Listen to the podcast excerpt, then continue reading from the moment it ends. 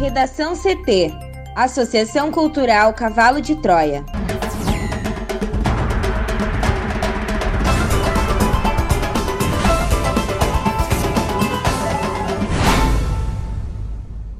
Agora, no Redação CT.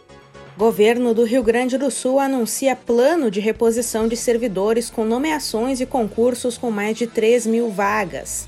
Amazonas inicia transferência de pacientes com Covid-19 para outros estados. Partidários de Trump que tomaram o Capitólio pretendiam capturar e assassinar legisladores. Estudantes podem pedir reaplicação do Enem em caso de infecção por Covid-19.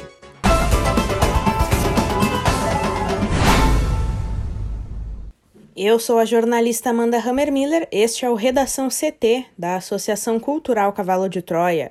Tempo pouco nublado em Porto Alegre, a temperatura é de 29 graus. Boa tarde. A chuva retorna ao Rio Grande do Sul nesta sexta-feira. A previsão é de que a fronteira oeste, a região norte, a serra e o litoral norte voltem a registrar instabilidade, principalmente entre a tarde e a noite, em forma de pancadas.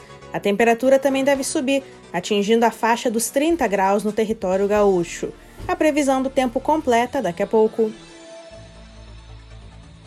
Governo do Rio Grande do Sul anuncia plano de reposição de servidores com nomeações e concursos com mais de 3 mil vagas. Mais detalhes com a repórter Juliana Preto. O governo do Rio Grande do Sul anunciou nesta quinta-feira a autorização para a realização de novos concursos para 3.429 vagas no serviço público do Estado. Destas, 1,5 mil são para professores e 948 para a Secretaria da Saúde, entre especialistas e técnicos da área. Em entrevista coletiva, o governador Eduardo Leite também divulgou 259 nomeações para as secretarias da Fazenda e do Planejamento, Governança e Gestão. As reposições imediatas e as permissões para novos concursos foram autorizadas pelo Grupo de Assessoramento Especial e a repercussão financeira será diluída por diversos anos. De acordo com o governo estadual, as futuras nomeações dos concursos autorizados serão objeto de deliberações específicas à medida das necessidades e dos reflexos fiscais. Conforme o executivo, o total de vagas corresponde a apenas cerca de 1% dos vínculos totais e a 2,5% dos vínculos ativos atuais sendo, portanto, um movimento cauteloso considerando a situação das finanças estaduais. E para recompor quadros de forma permanente, está sendo autorizada a realização desses concursos, como na saúde e na educação, que se encontram sem seleções válidas. Também de acordo com o Eduardo Leite, o planejamento dá sequência ao cronograma de nomeações até 2022 na área da segurança pública, anunciado no ano passado, e as contratações que estão sendo feitas de forma emergencial neste momento de enfrentamento à Covid-19. Leite ainda explicou que as medidas de reposição são possíveis por dois fatores principais o primeiro é que todos os novos servidores ingressarão num novo regime de previdência. Além da previdência complementar vigente desde 2016, o governador informou que já estão em vigor as novas alíquotas previdenciárias e regras de idade e transição aprovadas pela Assembleia. Todos os servidores irão para o Fundoprev Civil que é o Fundo de Capitalização com Aposentadorias Limitadas ao teto do INSS.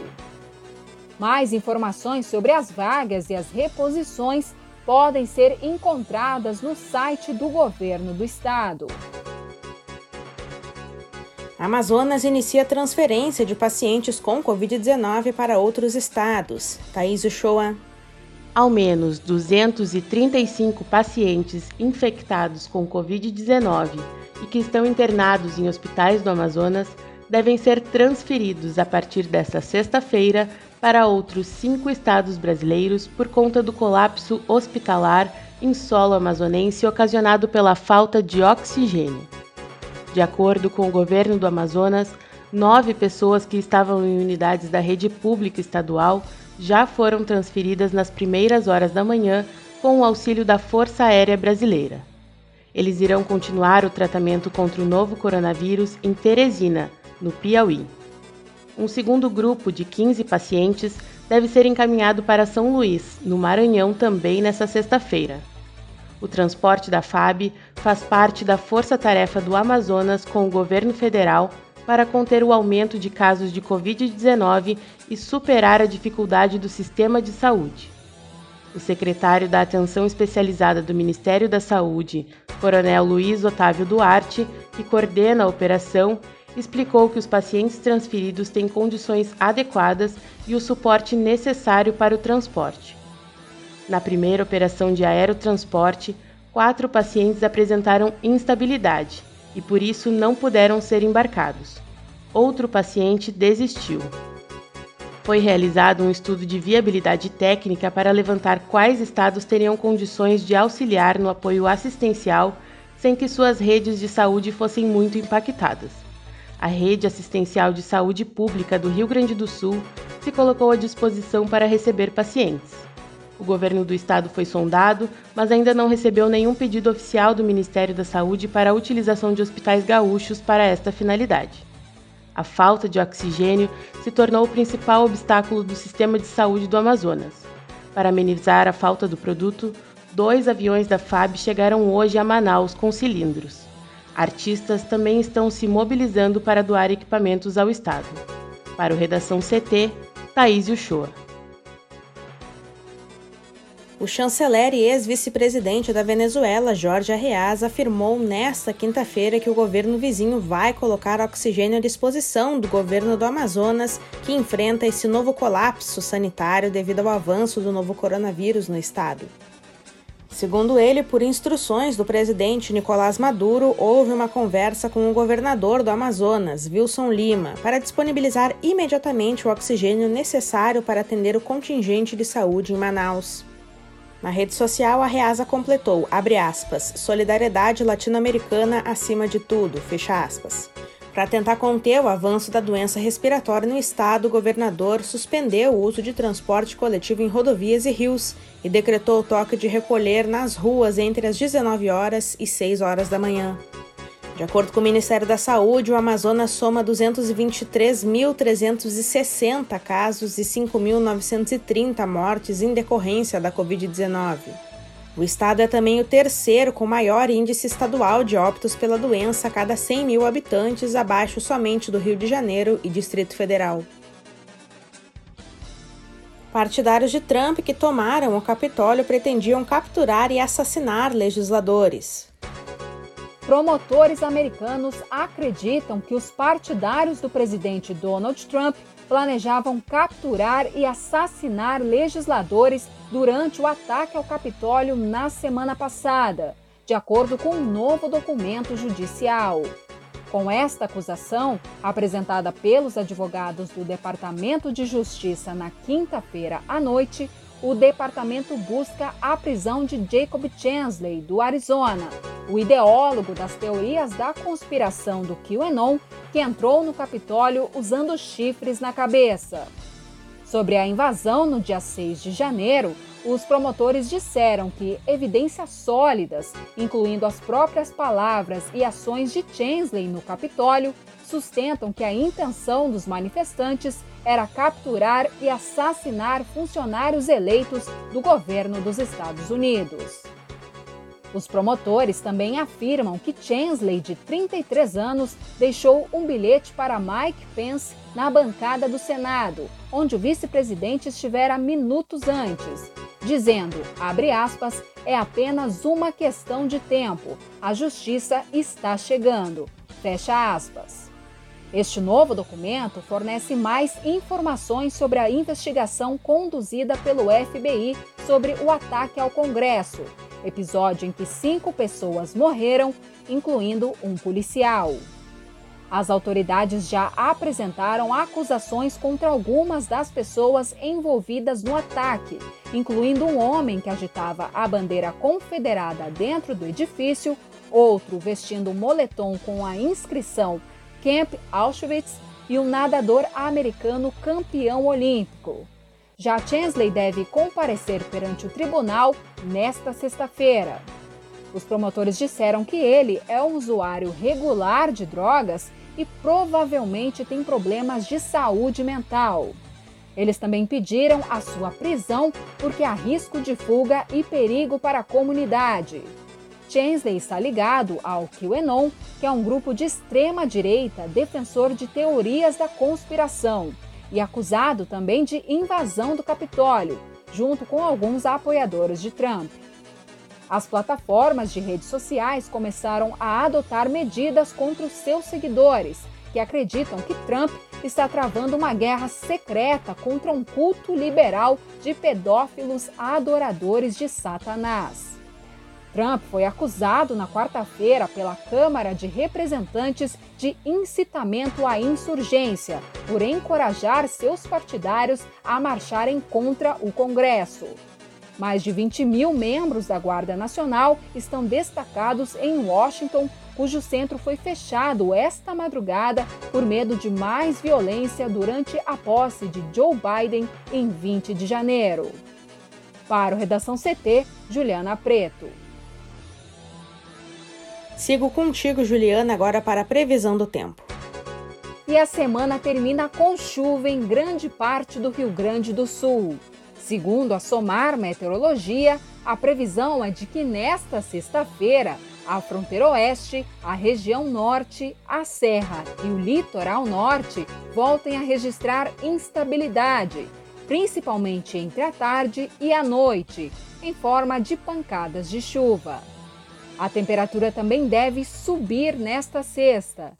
Em Porto Alegre, a previsão é de tempo aberto e com poucas nuvens e a máxima pode chegar aos 31 graus.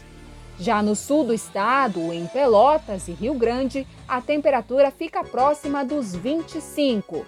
E na Serra, deve chover em Caxias do Sul e municípios da região.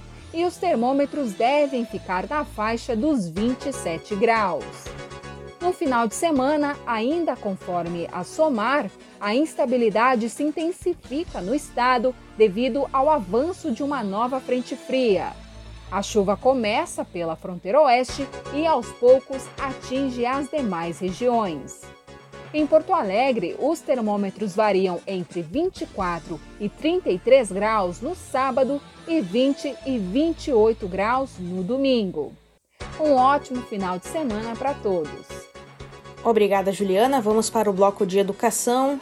Os candidatos inscritos para o Exame Nacional do Ensino Médio, Enem, que estejam acometidos de Covid-19 ou outras doenças infecto-contagiosas podem solicitar a reaplicação das provas.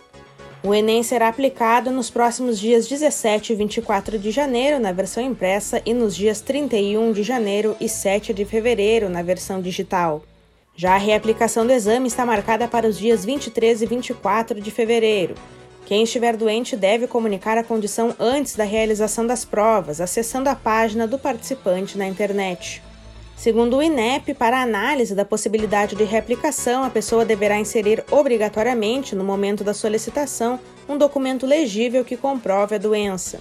Na documentação deve constar o nome completo do participante, o diagnóstico com a descrição da condição, o código correspondente à classificação internacional de doença, além da assinatura e da identificação do profissional competente com o respectivo registro no Conselho Regional de Medicina, do Ministério da Saúde ou de órgão competente, assim como a data do atendimento.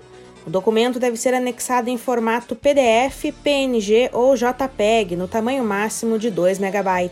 Pelo edital do Enem 2020, são doenças infecto-contagiosas para fins de pedido de reaplicação das provas: coqueluche, difteria, doença invasiva por Haemophilus influenza, doença meningocócica e outras meningites, varíola, influenza humana A e B, poliomielite por poliovírus selvagem, sarampo, rubéola, varicela e Covid-19. O INEP reforça que os participantes que apresentarem sintomas na véspera ou no dia da prova não deverão comparecer ao exame, primando pela segurança e pela saúde coletiva. Em casos como esses, além de registrar o ocorrido na página do participante, o inscrito deverá entrar em contato com a central de atendimento do INEP no telefone 0800 61 6161 e relatar a condição com o objetivo de agilizar a análise do laudo pela autarquia. A aprovação ou a reprovação da solicitação deverá ser consultada também na página do participante. Segundo o INEP, não só pessoas com problemas de saúde na data das provas poderão participar da reaplicação.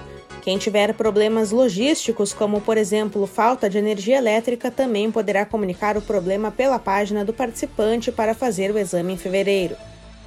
Na coluna do meio ambiente desta semana, Mariana Espíndola coloca a abordagem ambiental e a busca por melhorias em um mini-conto. Ouça a seguir. O valor de duas árvores. Numa tarde ensolarada de domingo, Aurora, uma gentil menina, lia um conto utópico na aconchegante sombra de uma árvore. Tudo ao seu redor colaborava para a permanência da paz. Entretanto, de repente, o vento forte impulsionou as folhas caídas na grama para um voo distante, e as árvores, que antes permaneciam conectadas com suas raízes, foram lançadas em meio à tempestade que se formava. Em alguns minutos, a chuva e a ventania se intensificaram, levando consigo o livro de Aurora. Leia a coluna completa em redacão.cavalodetroia.org.br. Redação CT. Apresentação Amanda Hammermiller. Colaboração Juliana Preto, Thaís Show e Mariane Espíndola. Uma produção da Associação Cultural Cavalo de Troia com apoio da Fundação Lauro Campos e Marielle Franco. Próxima edição na segunda-feira, a uma hora. Boa tarde.